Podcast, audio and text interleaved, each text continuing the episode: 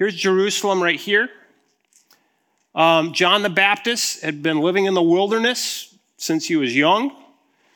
He was a prophet of God, came to prepare the way of Christ, saying, The kingdom of heaven is at hand. Repent, for the kingdom of heaven is at hand. He was baptizing people here, and in fact, Jesus Christ came to him, Jesus, and John said, I shouldn't baptize you. And Jesus said, No, baptize me. He baptizes Jesus right here in the Jordan River. And this is just shortly after that, that, um, as you guys have heard here, um, Jesus and some of his disciples are baptizing people in Judea, which would be maybe the Jordan River area in Judea.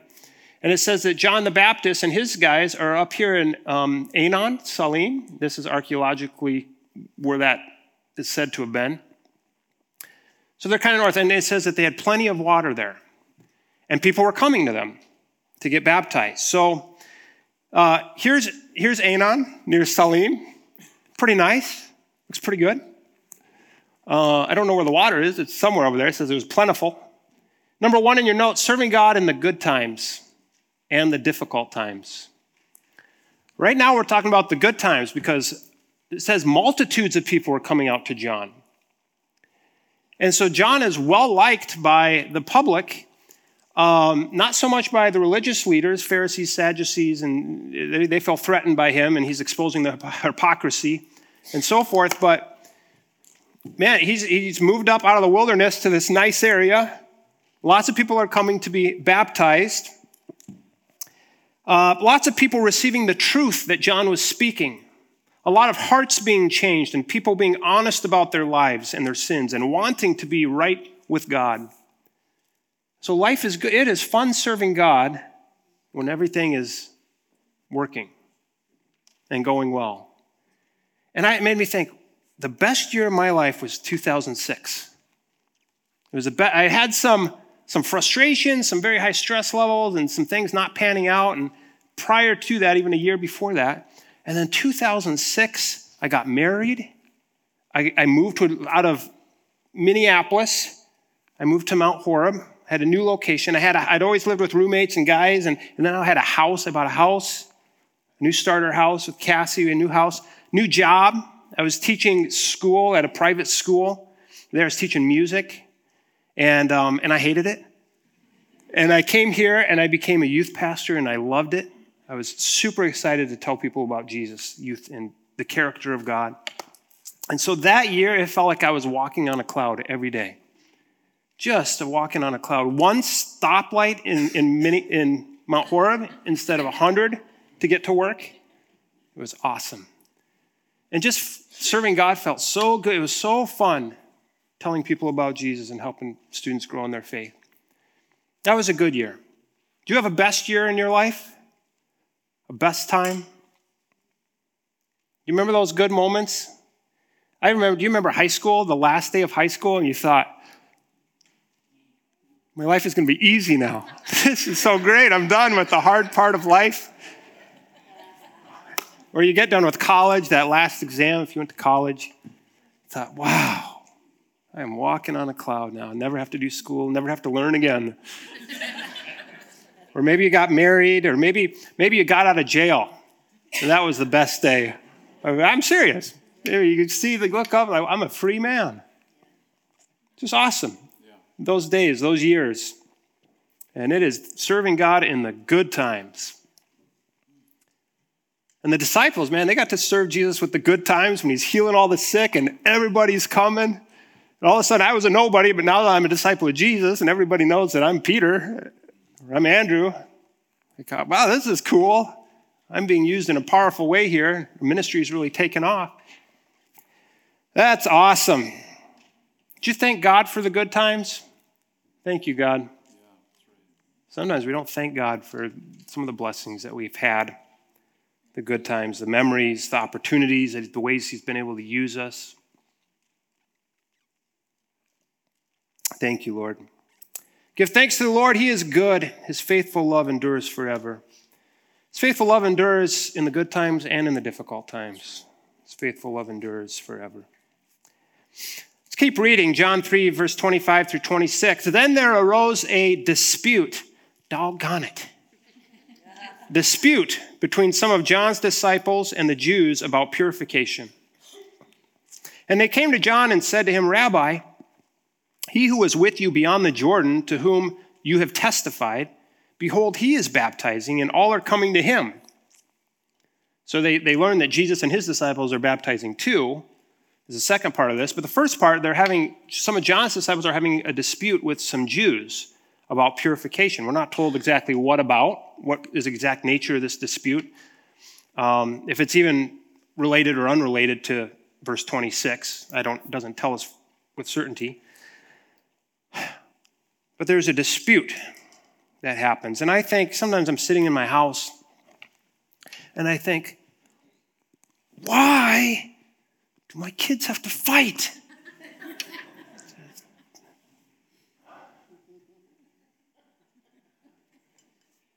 Why do they have to antagonize each other and argue and tell on each other? Dad, so and so.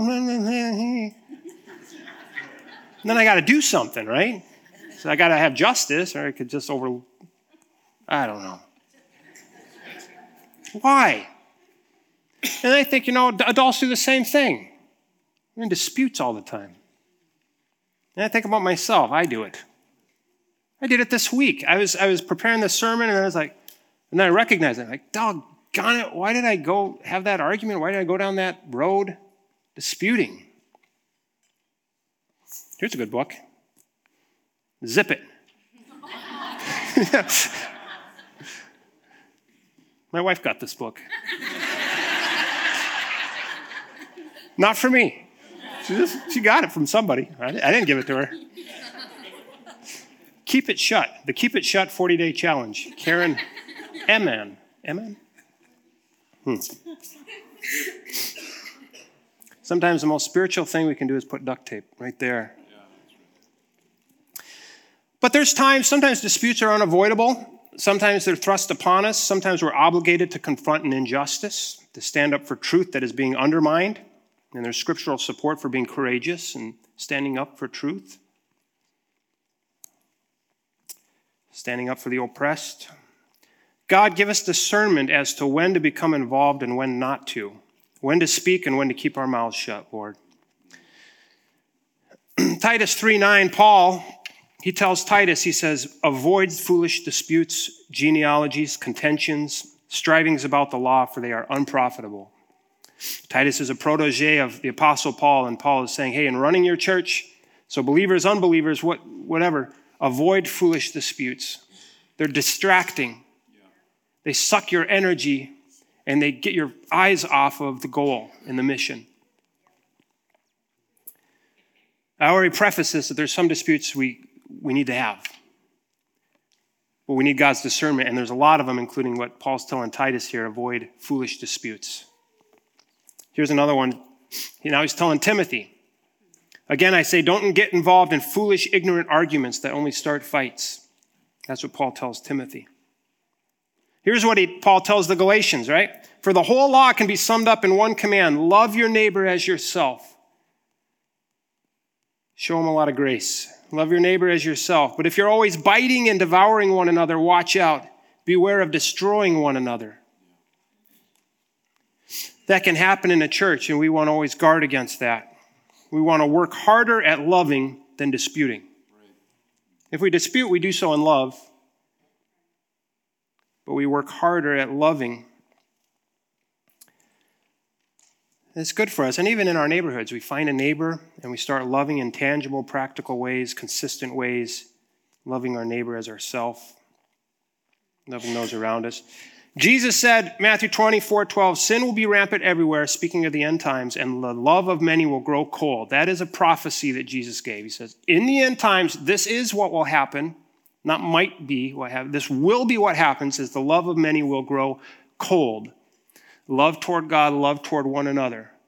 Disputes will divide the church. A lot of people will take their eyes off of Jesus and it'll be on circumstantial and external. And there will be a lack of grace for people. Lord, let that not happen on our watch. May we love one another so much And I was even sensing and feeling that as we worshiped and um, some of those songs.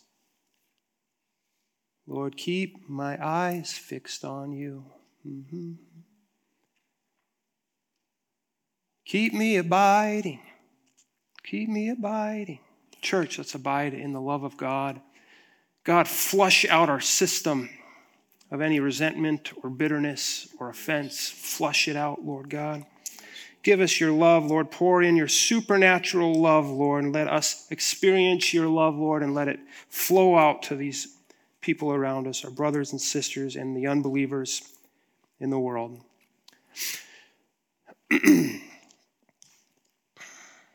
There's too much good to be done. We do not have time for disputes. Distractions would slow the progress down. We are doing a good work. We're sitting at the feet of Jesus. We do not have time for foolish disputes. Two is uh, we must guard ourselves, we must guard against taking offense. We must guard against taking offense. So, um, we're told that John's disciples were disputing uh, with some Jews about purification, and whether that was a valid dispute that they needed to have or have or not, um, or whether it was related to the fact that then they said that, hey, there's someone, the person that you had uh, testified about, he's actually has his disciples, they're baptizing people, if it's related to that or not. I don't know, but it puts their heart in a defensive position. These disciples, their heart is in a defensive position, defending against threats and taking offense at something that is happening outside of them. So, um, threatened by the success of others. There's hearsay about Jesus and his disciples, and they say, and all are going to him. That's an exaggeration. They say the word all are going to him. They're baptizing people as they say that. It says, John, they're coming to John, they're being baptized. And then some of his disciples came back to John and said, Hey, all of them are going to him, which wasn't even quite true. Envy. Why them and not me? Who deserves what? Don't I deserve? Don't, how do they deserve? Creates unhealthy need to analyze and criticize. We had um, one of my children found a rubber fish this big, came from one of those quarter machines, I think, underneath the couch a week or two ago, a week ago. And he found it and he's like, oh, and he started playing with it. And then another child in my family came into the room. this child was having a great day until they came into the room and they saw this rubber 25 cent fish in the hands of another child, one of my children. And he and they said, Hey, that's mine. That was mine. And, and he said, I found it. I just found it under here. I found it. And he goes, Yeah, but that was. And so then I'm in the middle of it, and it says, That was mine. I'd lost it a long time ago, but now. I said, You were really happy until you saw that it was found. And since it was in the hands of so and so, now you're not happy anymore. And, and really, that really ruined the next three or four hours of his day until he was distracted and started thinking about something else. Did I say he? I meant they. they, it was we're there. Fear, what will happen to my position? So we see the success happening of somebody else has, something going well, something. And, and, and it's terrible. It's how even someone doing good stuff, ministry, someone help, and their ministry is growing, or people are looking to them for, you know, bringing questions or um, finding advice or who, who knows what. And we're like, well, why not me? Why do they go there? And why? What will happen to my position or my influence or my security or comfort or social or financial status? If they're profiting, what's going to happen to me? And what about, what about people coming or appreciating or honoring or or what about my skill sets? Are they not important or are they not as important? And now feelings of inferior, inferior, inferiority. I don't even know if I can say it right right now. Inferiority. Lack of identity. Let's just keep going. I had a friend that visited Haiti. This was right after the big natural disaster. Was that that was a tsunami? Correct? Ten years ago, earthquake. Okay, earthquake, and um, and they went down for relief. Um, and, and the place, even before the earthquake, it was economic disparity. and a mess. Um, but what they observed, and they, this stuck with me, is they said, people, if someone attempted to make something of themselves, to begin to create, like with a little hut, to try to create a business that would provide a service to the community, a valuable service, and they're working hard at establishing rapport and being trustworthy and getting any type of traction. If the village people or other people saw that taking place, then in the middle of the night, they would come as a, a whole bunch of them would gather together. They'd come and they'd burn it down or tear it down and destroy everything that was in that whatever little market or whatever they were selling or whatever service. Just destroy it.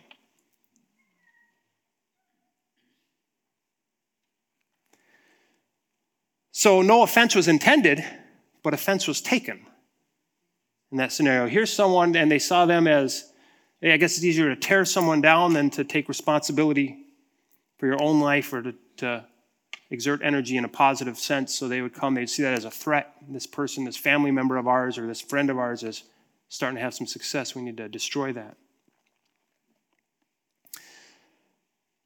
Scripture tells us to overlook offenses. There's a lot of unintended offenses. We can become offended for no reason. but if someone does intentionally offend us, Scripture tells us if we are able to and in the proper, I mean, actually tells us we are to overlook offenses. I should preface that if, if someone's doing some harmful things and we need some accountability, and there needs to be that, of course. But as it is within us, we are to overlook an offense. Instead of, uh, uh, I'm getting ahead of myself, um, we'll get to a couple scriptures on that. But there's a victim mentality in Haiti, and there's a victim mentality in the United States of America and everywhere in the world. There's a victim mentality that has existed and has always existed. Life isn't fair. Well, that is true. Life is not fair. Often people don't deserve what they have. True, that's true too. What is that to me? What is that to me? And how does focusing on these facts help me? I think of John the Baptist's disciples, and they're looking at that and like, do they deserve that? Is this fair? I mean, we've been in this ministry for a long time. This is a startup. What is this fair that do they deserve that all the people are going there? Because we've been in this business a long time and we've been sweating and working hard for a long time. This is this it's not quite right. Jesus, after Jesus died and rose from the dead, and just before he ascended back to heaven, he's walking with Peter on the beach and he's telling Peter, Peter, I want you to feed my sheep. Meaning, I want you to be a leader in nurturing people, to help them know about the kingdom of God, experience my love. I want you to tell the gospel, make disciples, and so forth. And, and Peter, your life, you're going to end up giving your life. You're going to lose your life for me, but I want you to follow me. And Peter is hearing this and he's like, it's a, it's a big responsibility and it's, it's not great news knowing. I mean, Peter knows there's a heaven. He, he knows Jesus rose from the dead. So Peter has, you know, he knows that there's an afterlife. But that's, that's and, and Peter kind of looks behind and he sees the apostle John walking. And he says, What about him? And Jesus says, What is that to you, Peter? You follow me whether I want him to live or not. And so then the rumor goes out, oh, John's never going to die. And, and that wasn't true. John actually died also, eventually, the island of Patmos. What is that to you? You follow me, Jesus said. And Jesus says that to each one of us. He has individual relationships with each one of us, and He loves us individually, and He has a purpose for each of us individually, a love that's unique, and He wants us to follow Him individually and together. Proverbs 19:11 Sensible people control their temper. They earn respect by overlooking wrongs. Here's another version. Good sense makes one slow to anger and it is his glory to overlook an offense. So even if it is intended, it's to one's glory to overlook an offense. Colossians 3:13 These are scriptures. This one says, uh, "Make allowance for each other's faults and forgive anyone who offends you." Remember, the Lord forgave you, so you must forgive others. God, in His love, sent Jesus Christ to die for our sins. He loved us so much. He overlooked a whole bunch of bad. Forgave us. And so we must forgive others also. Lord, let that flow through us. How does John the Baptist respond? So his disciples come to him, they tell him this, and man, John knocks it out of the park. Look at this, the next passage here, John 3 27 through 30. John answered and said, A man can receive nothing unless it has been given to him from heaven. You yourselves bear witness that I said, I am not the Christ, but I have been sent before him. He who has the bride is the bridegroom, but the friend of the bridegroom who stands and hears him rejoices greatly because of the bridegroom's voice. Therefore, this joy of mine is fulfilled. He must increase, but I must decrease.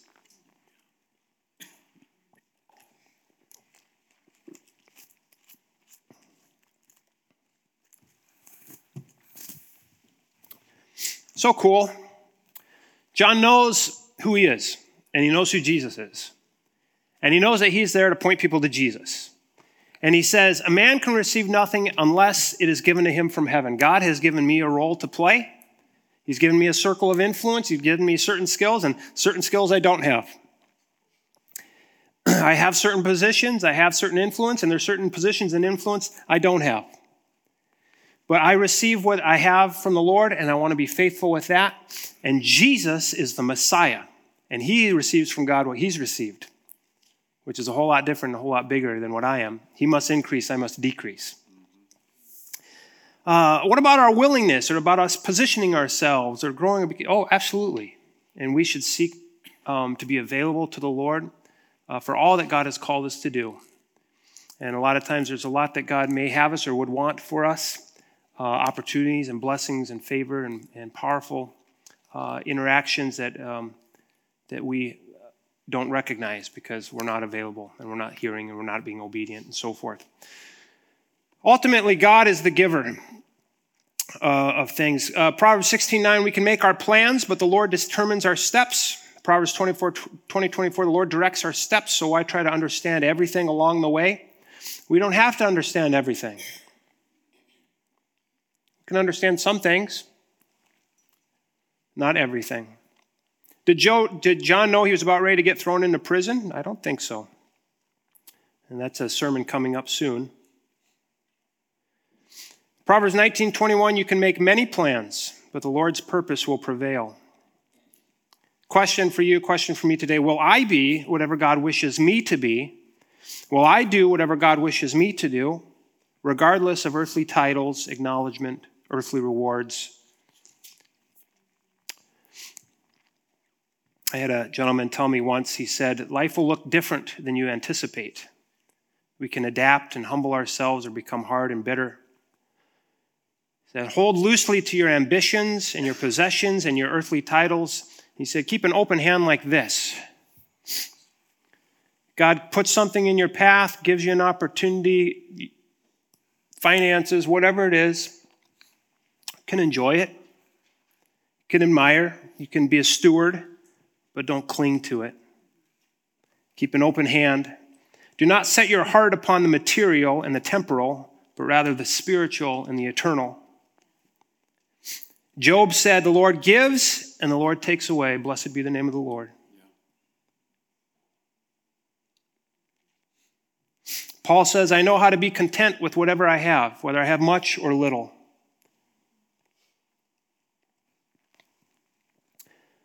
John the Baptist says, I rejoice to hear about Jesus' ministry growing. It fills me with joy. He rejoices. He's so excited. Why? Because John and Jesus are on the same team. Same team. Man, when a team, a college team, is in the national championship game and there's a three pointer at the buzzer that goes in, you don't see other people on the team going, doggone it. I wanted to shoot that shot. Everybody is jumping up and down, piling in a big pile. Everyone is so excited, so pumped up. And spiritual maturity is tied to our ability to respond with the same joy in another's success that you would in your own. We see someone else in the body of Christ the church. God does something awesome through them, and we're, we are winning. We are winning. we're pumped. We're pumped up. There's not envy and jealousy, there's not offense. We root for each other. We're on the same team. We rejoice as Christians. The Bible says we should rejoice with those who rejoice and we should weep with those who weep because we're all part of the same family. John is a friend of the groom, and so he cheers the moment. He's not confused about the role he is to play. He's not intimidated by the role that Jesus is to play. In fact, John realizes something even deeper here that while his location and his position and the people and even his role might look different throughout his life, his mission never changes. John's mission, no matter what he, who he was with or where he was at, was always to prepare the way for the Lord Jesus. Number three in our notes, our mission never changes. Might wear different hats throughout life, might be different seasons of life. I think of David in the Bible. You know, he was a shepherd for a while, protecting sheep for a while.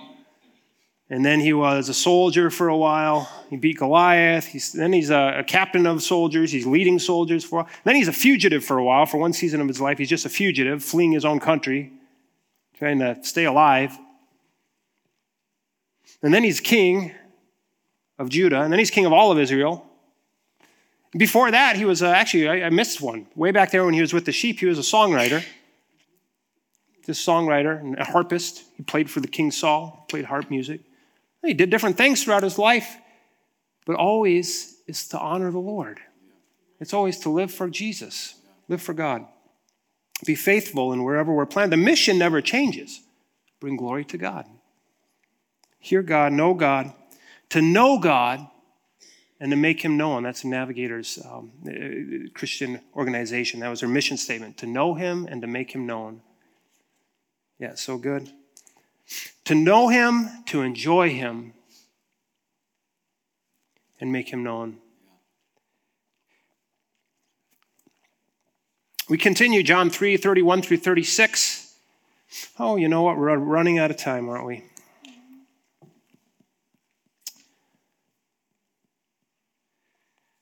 So, um,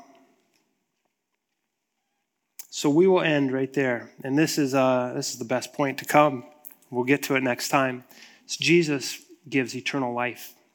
Jesus is the Son of God, and we're going to dive right into that fact the next time we hit the book of John.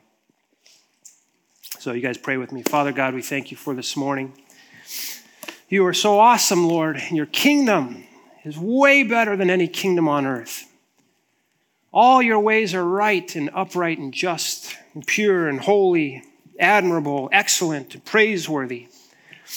And Lord, when we look at your kingdom and we're taught by your word and by your Holy Spirit, Lord, it starts to change us, Lord. It, it gives us new perspective, it gives us new power, new desires, new ability. We thank you, Lord, for being with us this morning. We thank you for your love, Lord. I pray for the things that we've just talked about, that you've shared with us, Lord, about unity in the body of Christ, Lord. Oh, help us, Lord. We are such fallen creatures, Lord, but with your help, Lord, with your love, Lord, we can be transformed. We are grateful, Lord. Pray for this week, Lord, we could be reliant upon you. You would encourage us, Lord, in your word. In Jesus' name, amen.